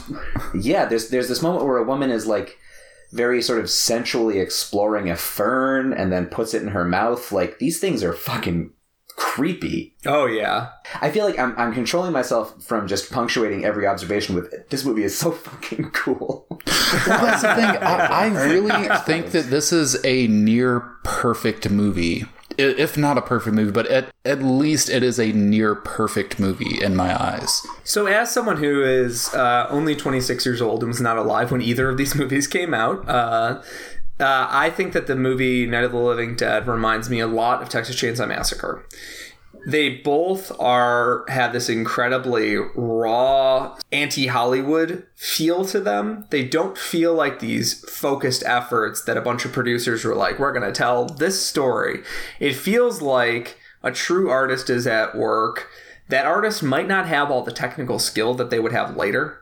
Like that's the weird thing about Tobe Hooper is he made his best movie when he was the worst technical filmmaker. Those both movies shook up the culture so much and they were so like politically and on a personal level assaultive to audiences and they changed how horror would be forever. So I see like if you wanted to break up horror movie eras, I would feel like it's like this and then The Exorcist and Texas Texas Chainsaw Massacre like sort of helped break Halloween. up Halloween helped sort of these these like four big movies, five big movies sort of helped break up the late 20th century of, of horror and also their influences were felt in everything. Well that's the thing. You were saying it's a, it's true like an artist making something not a you know producers in a studio saying oh we need to do this. But each one of those then spawned you know 50 imitators of production companies being like oh we need to do this. This is what people like because they did have that kind of effect on people. It's yes. true. There's there's an urgency to this movie. There's a sense that he's he's not doing this uh, because I'm a filmmaker and this is what I do. It's I am going to be a filmmaker and I have this passion in me and I am going to leave it all on the screen. And, and I have no idea what the fuck I'm doing. absolutely, and and you know you you called it a perfect movie, Marcus, and I would uh, disagree on on some level because there's a lot of sort of I, I don't want to say flaws, sort of flaws with scare quotes mm-hmm. uh, that that I'd love to talk about. Sort of the shape of the movie is very strange, the way it's structured, but everything that is is quote unquote a flaw is also something that contributes to what makes it so effective and and so it's kind of perfect in its imperfection for me and, and that is really cool and and a really tough uh, sort of nail to hit Oh yeah, and and that's what the magic of cinema is, where something is such a powerful experience and grabs you by the throat. You're like, yeah, obviously I know that that character's performance wasn't great. Obviously I saw that there were there's a fucking boom mic in this shot or whatever, but who cares? Like that's the power and obviously we should be recognizing those flaws and we will in this show. Well, yeah, and we can, but it it, it so nails its intent. Yes. I kind of want to talk about in terms of like the effect it had on audiences and what Romero was saying. The one interesting thing about this movie that everyone talks about is that Ben was written as a white man. Well, and a dumb truck driver as well. Yes. Duane Jones was cast because George Romero said, I think in a very uh, progressive sort of way, said, I didn't cast him because he was black. I cast him because he was the best actor for the role, which is very indicative of, I think, um, that sort of mindset of the Yeah, time. he gave the best audition. He, even in interviews later, he was he was never he was never taking it away from Duane Jones's great performance, and he was never saying I just used him as a black man. He was saying. He was a great actor. He gave a great performance. I cast him for that reason. Really respect George on that level. I also want to say maybe he did once they, the, you know, he saw that there was a uh, black man being cast as his lead. Maybe he leaned into it. I, I think that's pretty clear that he, he did at least a little bit. But also, I just have to give credit to Duane Jones for completely changing the shape of that character. Because he was originally kind of a, a dumb truck driver and was much more angry and, and kind of stuff but no because duane jones was like a, an actor and a well-educated man he changed the character into a more cool and collected educated man that like was in charge of shit. Yes, yes. he casts this guy who is he's a phenomenal actor certainly but then once he is on set that's that's going to change the shape of the movie around him a little bit um, Oh yeah. so like any any scene where uh, he and uh, is it harold are, are butting heads like there there's i think Rob an Corddry? undeniable- rob corddry yeah Sure. There's an undeniable, I think, racial tension there that is never quite made overt, I think, to the movie's credit, but it certainly puts a charge through things. And then, you know, as as we didn't get to in that incredibly efficient uh, summary, the movie does end uh, with him getting a bullet in the head. I know Romero said over the years that that was absolutely not a, a political choice, but it, it, it certainly has a resonance, and, and even more so in 1968, that it wouldn't have if, if it was a white guy. Well, Duane Oh my Jones God, fought for that- that actually. They were going to make more of a happy ending where he survived, and Duane Jones was like, no, he should die at the end. Really? Duane Jones fought to soften the character and make him a little smarter, and uh, some of that stuff is still left in. The fact that he strikes Barbara, I think, was yeah, he Duane did Jones want to wanted remove take out. that. Yeah. Yeah, which I also I also think um, I'll get to that in a little bit, but I think that that is uh, a terrible thing, but it also sort of It works Um, in the movie. It works in the movie because of the way the rest of the way he acts sort of leads to that. Uh, it's a horrible act, but like he's also acting like a totalitarian. He's very commanding of people. He's not asking for people's opinions. He's saying like you can be, you know, you you can be the boss down there, but I'm the boss up here. When you're up here, you listen to me, which is like something he has to do to survive. But it's also like he doesn't even try and talk to Harold. Oh yeah, no, because at, at certain point you're just in his way, and if you're Yeah. if you're over here, if you're you're being hysterical, if you're if you're stopping him from getting his, his tasks done, then yeah. And it was also like she did strike him, and then he just immediately was just like, nope, like you were you were Yeah. wasting my time. So he he has this sort of um, very human quality that Romero's really good at getting to, where he is a flawed human being, and that act is a horrible thing to do to somebody. It's also of the era. Like, He's no hero.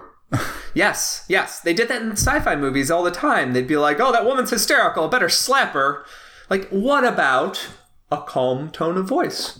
or a conver- or a conversation with another human being lest you use your backhand like it's it's a weird era thing that like doesn't feel like it's entirely attached to that era because I think they make it very clear that this guy is not the hero. Well, and he half tries that Because when she's telling her story, within about 30 seconds, he is over it. He does not give a shit anymore. She's rambling. Stamping his feet. Yeah, he he's putting stuff up against the door. He just keeps on like, I think you need to calm down. And then she finally like gets hysterical and stuff, and he was just like, You are just wasting my time right now. So like he wasn't even trying to be caring or understanding or anything. Within 30 seconds of her telling her story, as soon as she was like, He asked for candy and I didn't have candy, he's like, Oh, fuck this.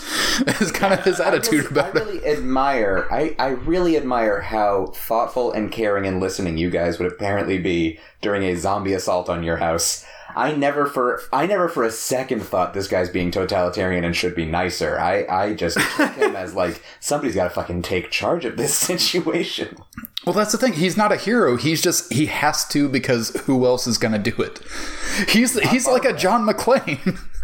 So that's the that's the problem with The Walking Dead. Uh, is a show that I've given up on. but There's a lot of problems problem- with the I've only watched one But that's the- episode. but the key problem with The Walking Dead is it doesn't realize that Rick is becoming a dictator, and then once it realizes Rick is becoming a dictator, it never actually owns that fact. so, like, I kind of like that this is a thing where you're seeing somebody who's like being a hardcore like survivalist who's just like, I need to take command or no one else will, and you're like, fuck yeah, do it. And then when you see the way that he just like trounces on a traumatized human being, you're also like, but don't hit a woman. She's clearly having an emotional breakdown, but he does soften on her later. But, anyways, Well, he hits about half the people in the house at some point or another. the footage at the very end, over the end credits, where Ben dies, over the credits, there's shots of people walking into this house and standing over Ben's dead body. And it, it It's very much like Texas Chainsaw, like with the, the is very- snapshots. It is very Texas Chainsaw. It's very true crime. It does match the style of the movie. It also reminds me of like Emmett Till and a lot of like dead black kids and lynched black men and women that you see black and white photographs of because horrible racists were proud of what they did enough to take a fucking photograph. the fact that it's photos, yeah, is is this eh, the fact that it's photos is, is a really amazing choice at the end that is is so gut wrenching. Even after everything we've watched, it's these men just standing over his body, looking down, completely sort of dispassionate, and they've got these hooks in their hands. And It's it's. ugh. Oh yeah, and you see that bullet wound as he he's laying over the the pile. But I love how they do all the snapshots, but then after the credits, like at the very very end, then it just actually plays, and you just see the fire burning all the bodies. I don't know if I sort of get what that ending is getting at. Um, it feels like sort of a, a just a sour joke of an ending. I, I think the ending is really interesting because I sort of get the sense that that things are turning for the bright side. I, I if you're watching this movie in a vacuum and you don't know there's going to be three more, I kind of feel like humanity might be sort of getting control of the situation, and whether or not he is the hero, our hero, our our sort of de facto protagonist has survived the night, and then he just gets shot. It just it feels like this very nihilistic uh, sort of sort of middle finger of an ending, and there's there's a lot of different ways you can read it thematically and everything, but it just it feels very sour to me uh, in, in a way that I've, I haven't quite been able to reconcile. It's definitely sour. It is a angry movie. It, it is, but I mean, it it kind of again it plays for me because you can go through all of this. You you can fight against everything. You can fight against these monsters surrounding you, but at the end of the day, oh, it's just going to be the guy next door that's just going to shoot you in the head. well, he's just going to be the people that are saying they're trying to help, but like they're just they're not concerned about you. They're they're just going to go through and just shoot anything that's still moving in there. It doesn't matter how much you fought and what you survived through. Uh, you're still just going to be taken out by a random person. you're still just going to be taken out by society.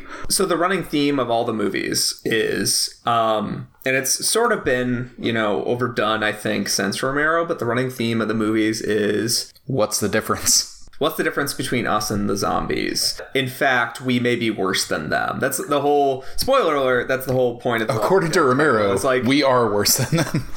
Yes, yes.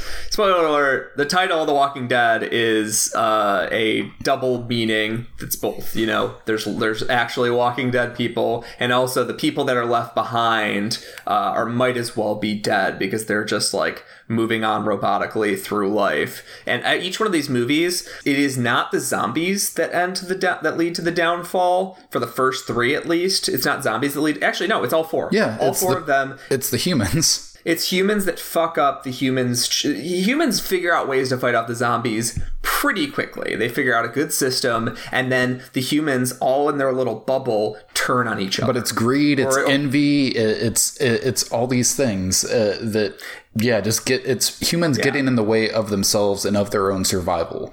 Which you can and say like yeah, it's a zombie apocalypse, but yeah, they kind of do that with everything. a you know these cops these having this fun little redneck party which is expanded in dawn of the dead with like a ironic music sequence where they're like listening to a country song and drinking beers and having this party. And then you know zombies show up and they're like oh let's go shoot the zombies. Like it's deer hunting season. Uh, dawn of the dead would expand on this idea that these like redneck cops don't even recognize a black man as a human being. So it is a sour, angry fucking ending, but it's Right. To the purposes of of Romero saying, you know, these are people, and also it is it is it is you know thematically society saying a black man took charge, a black man came out on top. That can't happen. well, that's added to it by by having the actor. Yes. Definitely. But you mentioned the other three movies. This is also the only one of the movies where the protagonist doesn't sort of sail off into the sunset. Am I am I right about that?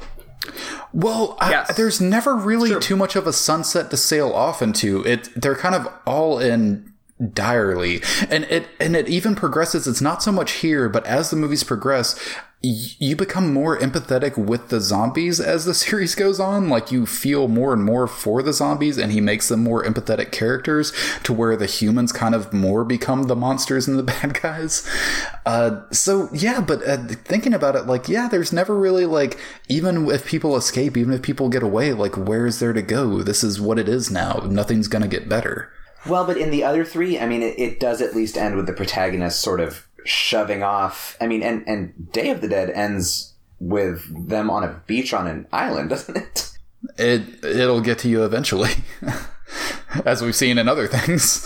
Yeah, Day of the Dead has uh, I think the happiest of the three, which is weird because Day of the Dead is the bleakest of the of the four movies. so maybe, weird. And also maybe, has the most dead. empathetic uh, zombie as well.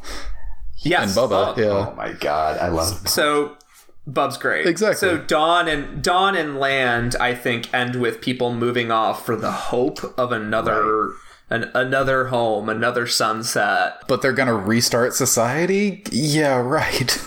Yeah, we we keep seeing that that people can't apparently live together and they can't coexist. But like, let's fucking try it again. Uh, this movie at the end is like, listen, even if you come out on top, it might not be the zombies that betray you. It might be your own fellow man. And I think I think that Romero does something interesting with also Barbara, which I don't know if it was intended. You guys have to tell me if it was intended. So Barbara gets the movie taken away from her. Let's just say that, right? Because she be, she be, starts as an active protagonist that becomes a passive protagonist and sort of is along for the ride, which a lot of people hate about her. well, that was actually her performance. She really becomes more of a of a bird. She was originally written as a stronger character, but that's kind of Judith O'Dea's performance. Like they just kind of went with that because that's what she was doing, and they thought it it worked for the movie. But then, uh, eventually in 1990, when Tom Savini did a remake of this, which I actually really love as well, I they love actually the remake as well. Yeah, the, they they made Barbara a more strong female protagonist, and I, it fucking worked just as well. I thought I actually liked They- that version of Barbara much more. I think that they did a smarter move with the uh, Night of the Living Dead remake. So yeah, George originally scripted her as strong woman. They brought in an actress. He pivoted, just like I'm saying with Duane Jones. He brought they brought Duane Jones in, and then he was like pivoted and made the movie, you know, a little bit more racially charged than I think it was originally. Then uh, you made this remake, and he did a little bit of Ripley-fying, where he like made her into this like tough badass, but took away some of her femininity. But he still doesn't take away her human vulnerability in the remake. No, I really appreciate that. Yeah, because she does still have that, but she's like, oh, well, what am I going to do about it? I need to get my shit together. I need to fucking survive. Yeah, Instead of just kind of really clamming well balanced. She she kills the zombies, but also she like is upset about like her situation. She's not just this like cold killing machine the way Duane Jones is in this, and Tony Todd is in the remake. And I don't think Duane Jones is a cold killer in this because he still has, even like when he sees the body at the top of the stairs, he still has like a visceral reaction where he almost kind of falls back down the stairs.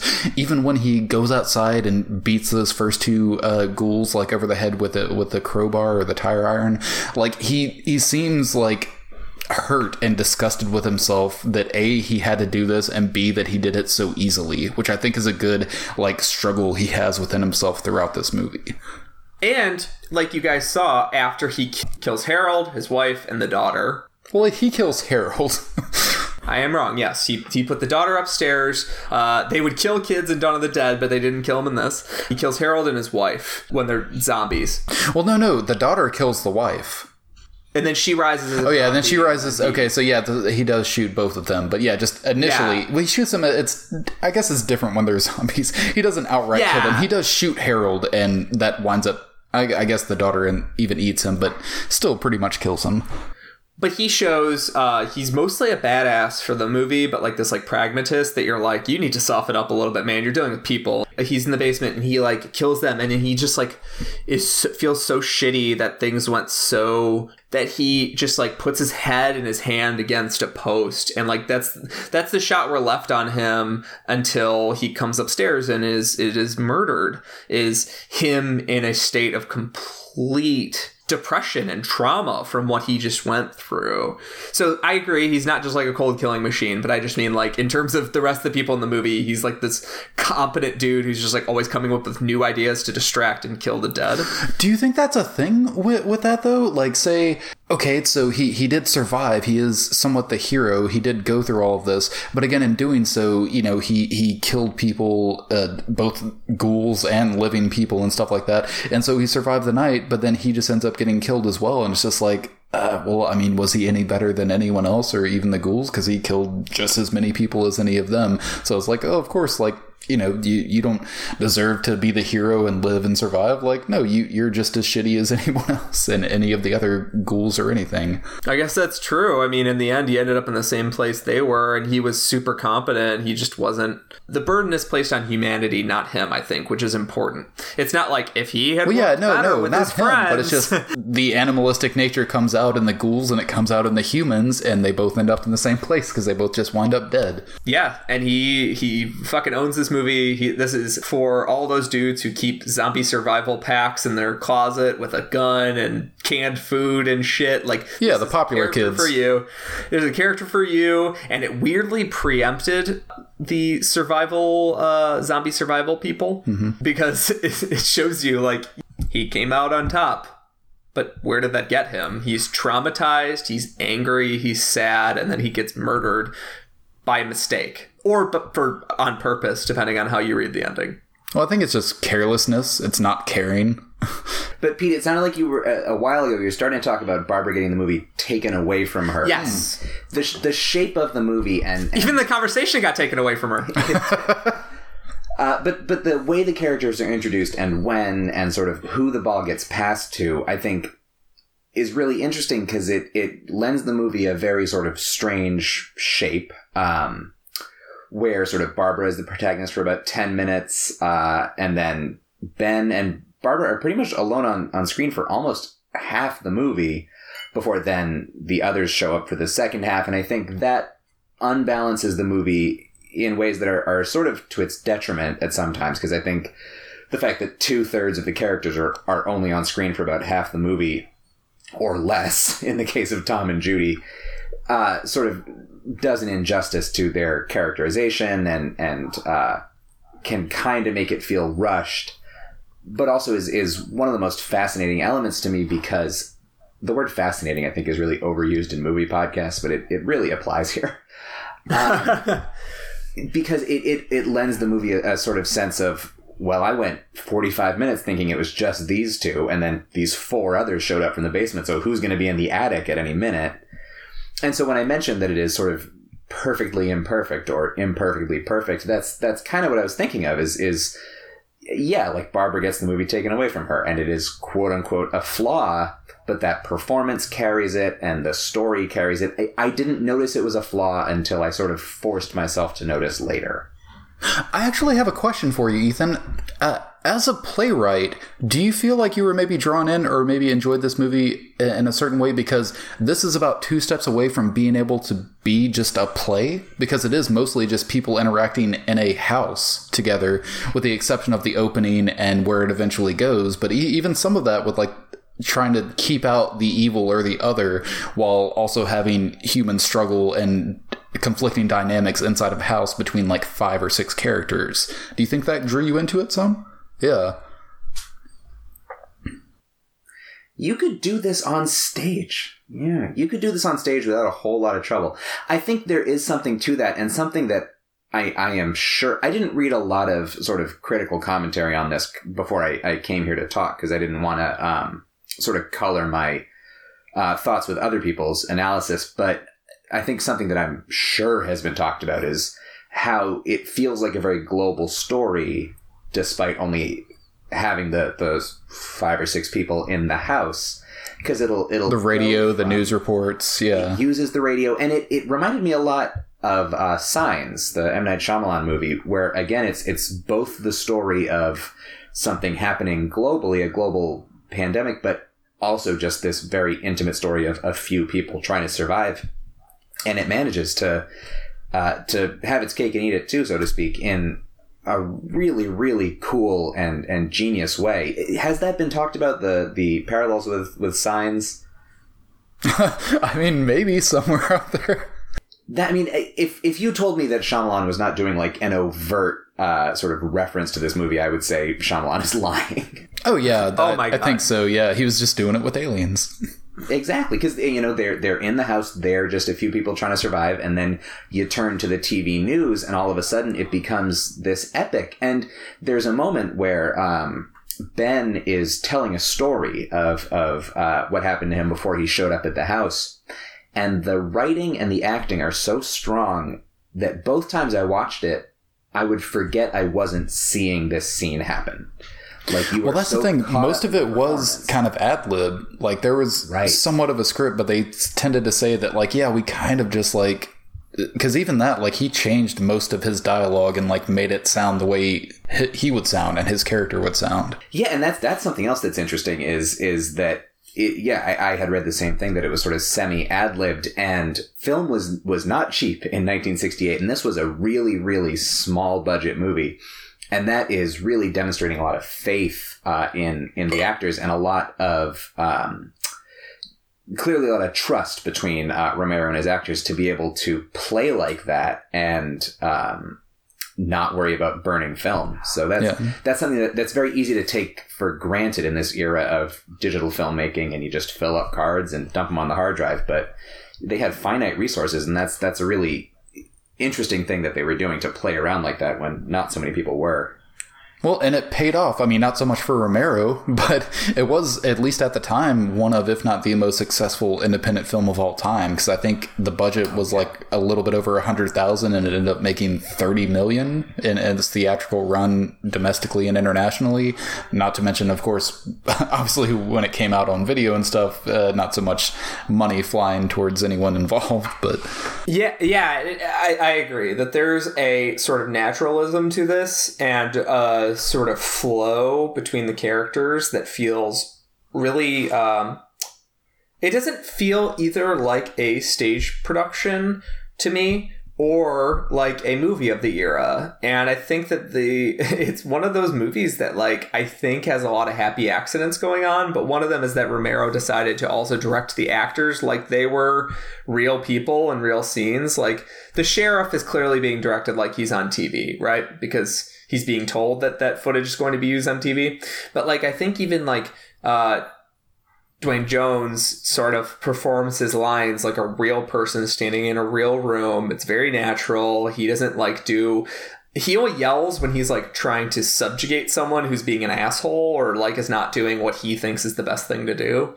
And yeah, you said earlier you were talking about like um you mentioned the the TV thing. There's a line where Tom says, uh, "Well, the, the television said that's the right thing to do," and I think that's a it's a good hint at what the movie's goals are.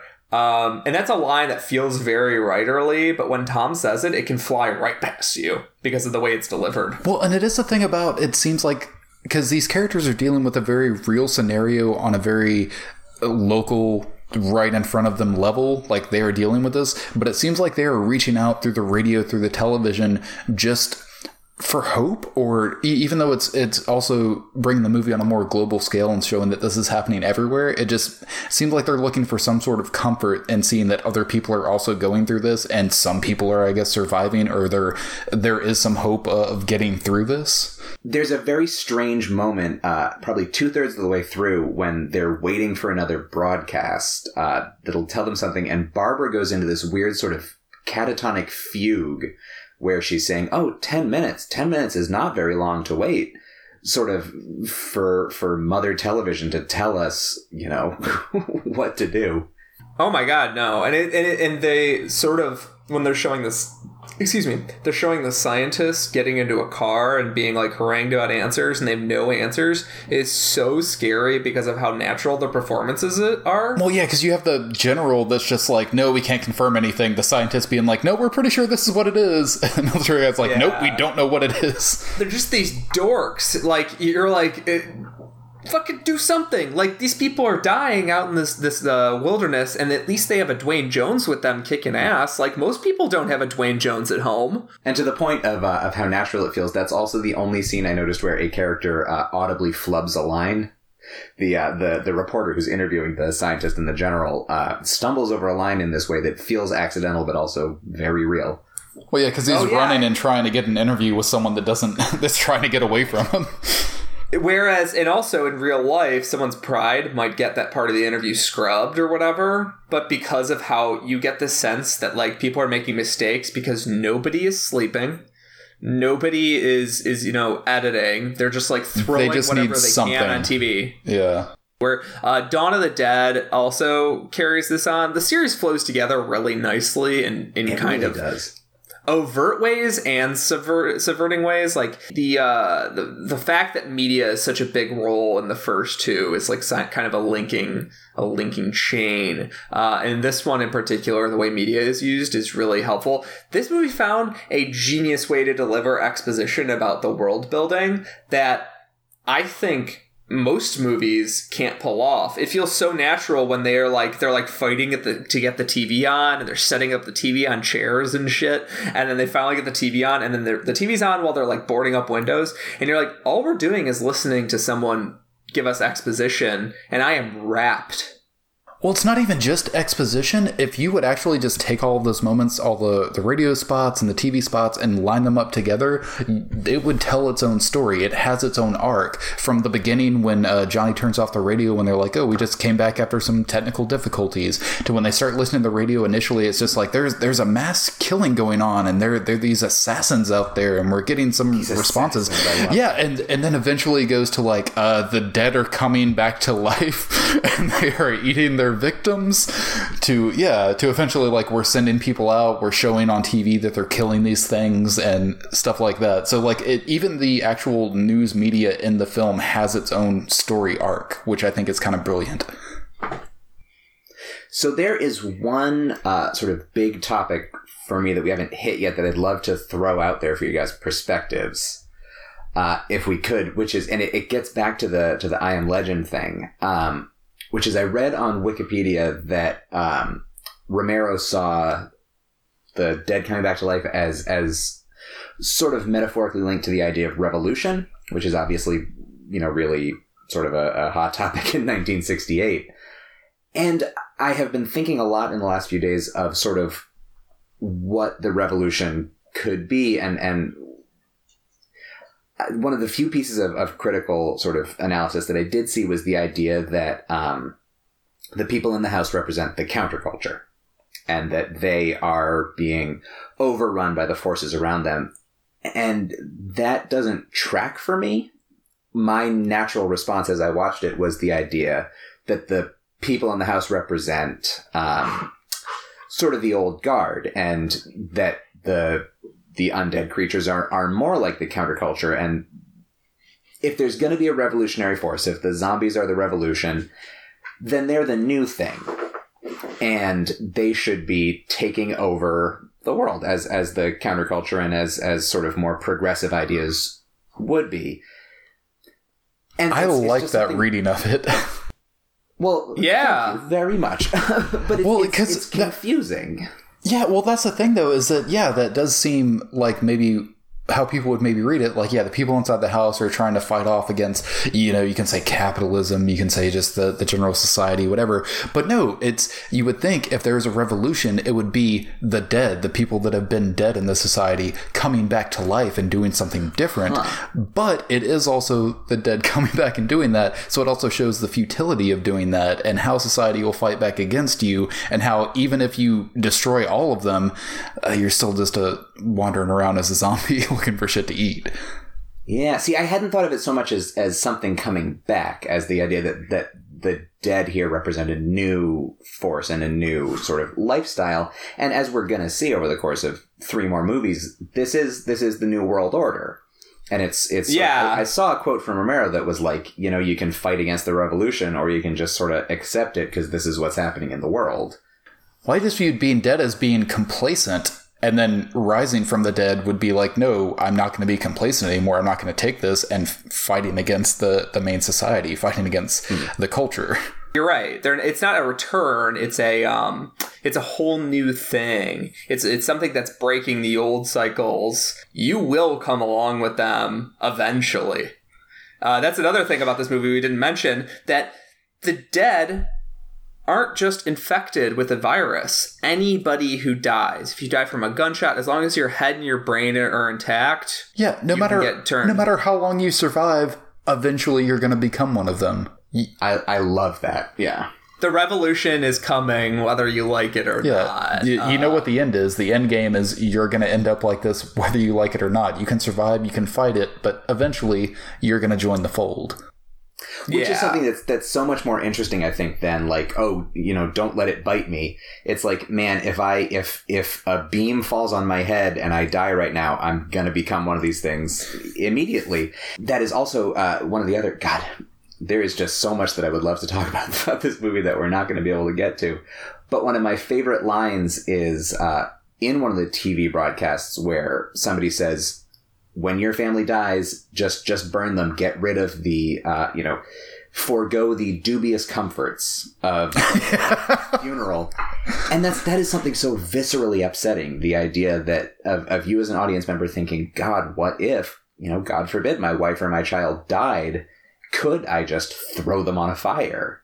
Uh, no time to mourn. You just have to move on exactly. and keep surviving. Yeah. Yeah, but even the bite thing, that's something and... that's not even introduced until kind of the very end, more or less, until, you know, the actual daughter that was bitten and down there the whole time. That's kind of like almost a surprise or a shock thing that, like, oh, it's not just the, the recently dead, or if, if you know, they catch you, they're going to eat you and kill you like that. It's like, no, oh, there's also, if you get bitten by them and you survive, you still become one. So that's almost kind of like a twist shock ending in a way with that but then became the uh, trope going forward. Yes, and the dead being like these um, these uh, sources of infection was something that like is weirdly enough it was in lots of other movies obviously but it is uh, more of a thing in like uh, italian movies and then it was more codified by 28 days later and resident evil that sort of codified it as uh, this is a virus and you have to treat it like a virus and wear hazmat suits and you know you can't let the blood get in your blood and uh, all that stuff. This is like something way more precarious. There's a deleted scene in land of the dead really quickly that has somebody hanging themselves in a very uh, secure location a like high rise with amazing security and that causes an issue because once you cut them down you have a zombie inside your apartment in the middle of the night um, and so like that that is something that I don't think Romero explored enough in his four movies. I wish he wait, got even more. Wait, when this person hung themselves, were they really just a zombie hanging there waiting for someone to cut them down? no, they they hung themselves because they were depressed, and then somebody uh, is going to cut them down, and then the zombie reanimates. Oh, it doesn't reanimate happens. until they're cut down. Because I, I like the idea of like he hung himself, but then he's just like swaying there for I don't know days, weeks, like as a zombie Yeah. until someone comes in and cuts him down. Just a nice little decoration. Yes, strangulation doesn't kill zombies. Uh, only a blow to the brain. Um, but yeah, that's l- largely my point. It's just like there. It is very very scary. The idea that like you could be safe up in your castle, and it doesn't matter if none of you have been bitten.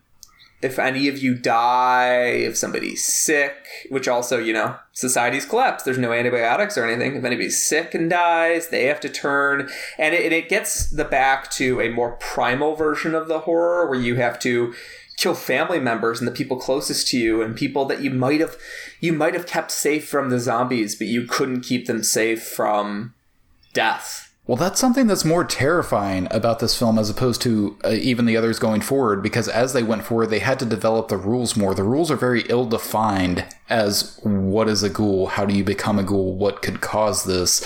Like it, it's it's a lot more terrifying because you don't exactly know how this is happening and what's going to progress, as opposed to when they have to build rules going forward with sequels. But see, that's that's the thing. You you keep saying you don't know where it came from.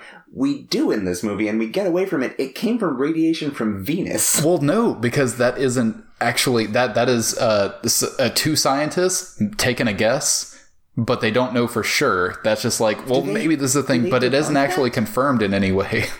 Mm, I kind of take it. As, I kind of take it as as gospel in this movie that these things are being reanimated by um, radiation from the. Well, even Romero But- himself said, like, well, that's that's put there in the movie, but it's never confirmed. It might be that. That could just be a separate thing. What I love is each movie, well, I guess the first three movies all offer their own alternative.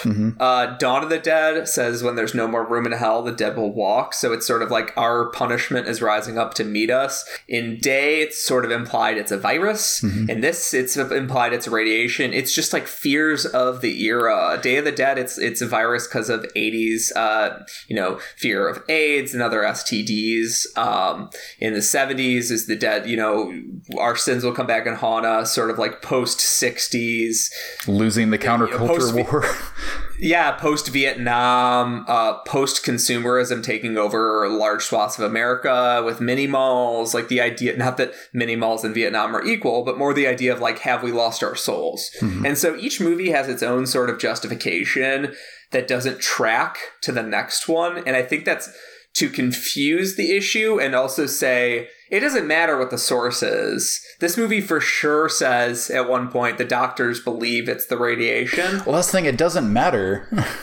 There's plenty of sh- it doesn't matter a and there's plenty of shit the doctors are saying on TV that's wrong. So Yeah. like well, people are going to put their own fears of things because even Yes. like at that time, just space exploration, like anything happening outside of our little comfort zone and what what we know is terrifying to us. Yeah, uh, the, after Vietnam, like losing the war, uh, consumerism and everything, that frightens us that we're losing our souls. Uh, the AIDS epidemic and stuff, like a virus like that is just here at home that could infect you at any time. Like that's, I think people are just always going to project their fears onto that, but it doesn't necessarily mean that's the cause of what's going on here. It's just that's what people are going to jump to because that's the fear of the time. and the last I watched this movie I was convinced it was just the movie saying it was radiation and I'm not convinced this time and then the next time I watch this movie I will be convinced it's radiation. I did have one more question for you, Ethan. Uh, as a as a father, and you have a daughter, correct? I have a daughter. She has just turned one years old. How worried are you on a regular basis of her murdering you with a gardening shear? Uh, I'd say like seventy five percent of any given day. I do worry about that. More as she gets older, because she is getting creepy smart. yeah, I mean uh, seven dollars to buy a padlock, put it on the garden shed. Put the daughter in there, you're good. Yeah, she might move on to other implements in the house. You got to think about those, but at least the garden shear thing you can solve for about seven dollars. She can't talk yet, but the the look she gives me sometimes, I mean, you just know. As soon as something Yeah. sharp hits this hand, it's coming for your heart. Yeah, Yeah, Yeah. yeah. But yes, I'm sure your daughter is a lovely person who would never murder you and your whole family. I, I mean, can guarantee it. disagree. Fingers crossed. Yeah. Unless you're really you're really asking for it. But yeah, this has been so much fucking fun, guys. Thank you so much. I, I think this could have been four hours. It really could Uh, have been. I am so sorry that we uh we just kept gabbing, but like I'm The not sorry because this was list fun. that we didn't cover is is quite long. I man, Yes. this could totally be a part two. Like I, I man, I feel like we barely scratched the surface, but I really enjoyed this conversation. Thank you so much, Ethan. I am also glad that like this is your first time watching it and you actually liked it. Uh, because this could have been really bad if mean, Marcus and I not? were on cloud nine. this could have been an Ernest Scared Stupid it. situation. I mean, honestly, if if you are somebody who takes movies seriously and thinks about sort of even just movies as like a historical document, like you'd be an asshole if you didn't engage with this on on some level because it's it's just like I said, it is legitimately fascinating on on I think just about every level. So It's a I feel historic document. Pretty lucky that that this is the episode I got to be on. Awesome. Thank you so much for coming on, man. We're definitely going to have to have you back. Marcus, yeah, thank you so much for being my co host tonight. yeah, absolutely. I'll be here every week going forward. Uh, yeah, uh, yeah. Do we have an Aaron update? Yeah, Aaron, wherever you are, man, I'm sure you're proud of Marcus. Or you're really angry that he took your slot, in which case uh, we won't know because you are, in fact, legally dead. Ethan, what do you have to plug, my dear boy? I'm sorry, you'll have to excuse uh, my co-host. Uh, but yes, uh, what what do you have going on with yourself? Let us know. Thank you so much for asking. Um, so I am a filmmaker. I've got uh, my indie feature film "West of Her" is coming out in February uh, on all sort of digital platforms. Um, We're so excited, dude. so yeah, there'll be some updates on that soon uh, at westofherfilm.com or we're on Facebook uh, at West of Her, and uh, pretty soon I think there'll be a pre-order link available. As a playwright, my stuff is produced every so often, and uh, the next one is uh, in December. Uh, there's going to be a um, developmental reading of my next full-length piece uh, in New York City through the Bechdel Group. So we're going to be doing a, a half-hour staged reading uh, of this play that uh, the Bechdel Group looks at plays that sort of re-examine how we present women uh, on stage and in film, etc. So I'm really excited about that. And uh, you can read my essays about movies at Brightwall Dark Room. Um, I've got a piece this month, November, about uh, acid westerns, and a piece next month looking at the autobiographical films of Guy Maddin. So that's what. Ooh, that's exciting. I really love Guy Maddin. Well, brightwalldarkroom.com. It's a, a different lens on film, and it's a really cool site that I'm really feeling lucky to be rating for these days.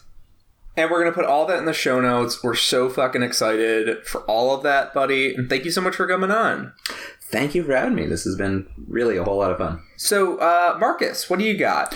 Uh, well, I, I do just have to put this out there, uh, Ethan. I think you're probably the most impressive and awesome guest for someone to have. When you get to your plugs, I'm like, oh shit, I have nothing going on in my life. uh, but of course, you can find me at uh, crushcelluloid.com. Uh, I write there. Uh, I expect I will probably do a review of West of Her as soon as I'm able to see it. Um, but I also do the Crush Celluloid podcast, Jean Pod Van Dam. Uh, Pete and I have a side podcast, Hey Vern, it's a podcast. And you can find me here every week going forward as the new co host of We Love to Watch. Don't you understand, Marcus? My podcast co host is alone. Your podcast co host is dead. No, my podcast co host is not dead. is Aaron really dead? Will Marcus take over his position as my podcast co host? Find out next week in the exciting resolution of this We Love to Watch drama.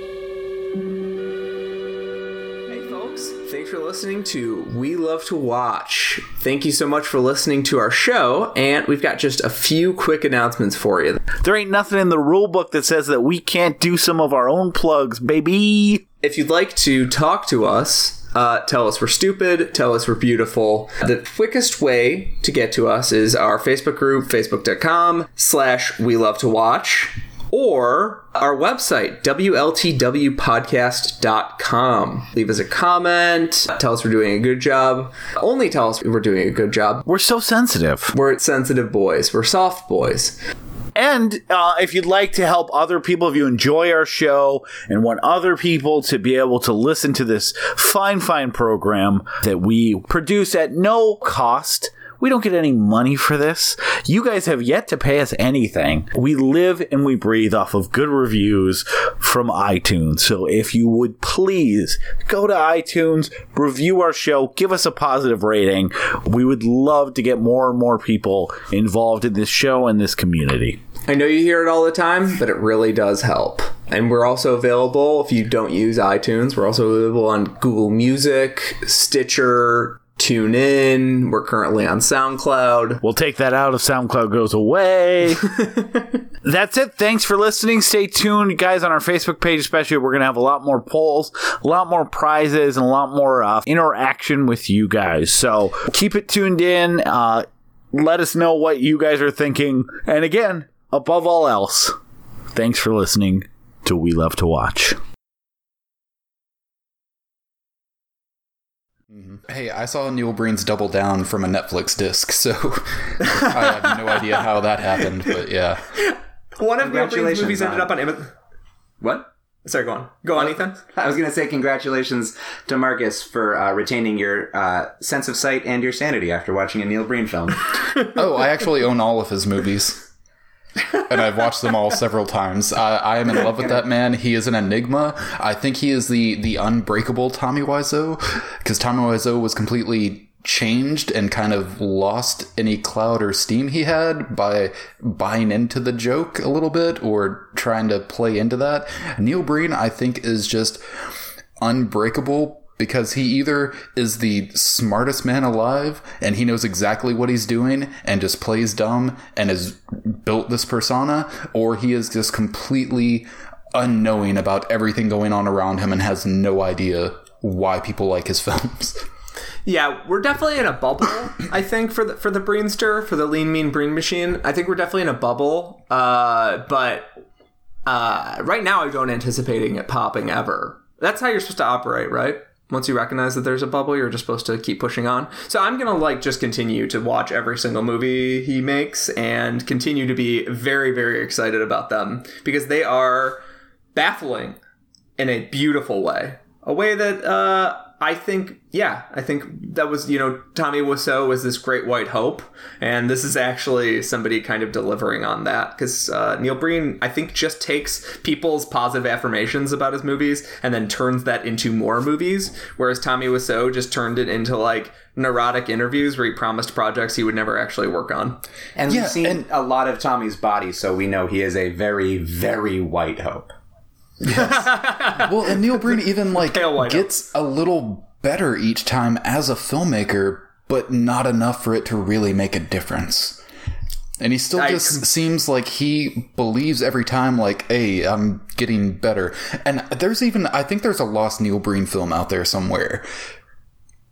he his competency keeps raising and yeah in these like small levels but like that's just making his vision purer. he's just getting more powerful He's getting um, weirder in his vision and what he wants to do every time because he feels more confident as a filmmaker. So he thinks he can tackle these weirder stories and go a bit higher, highbrow in his head, I guess. So it's getting weirder.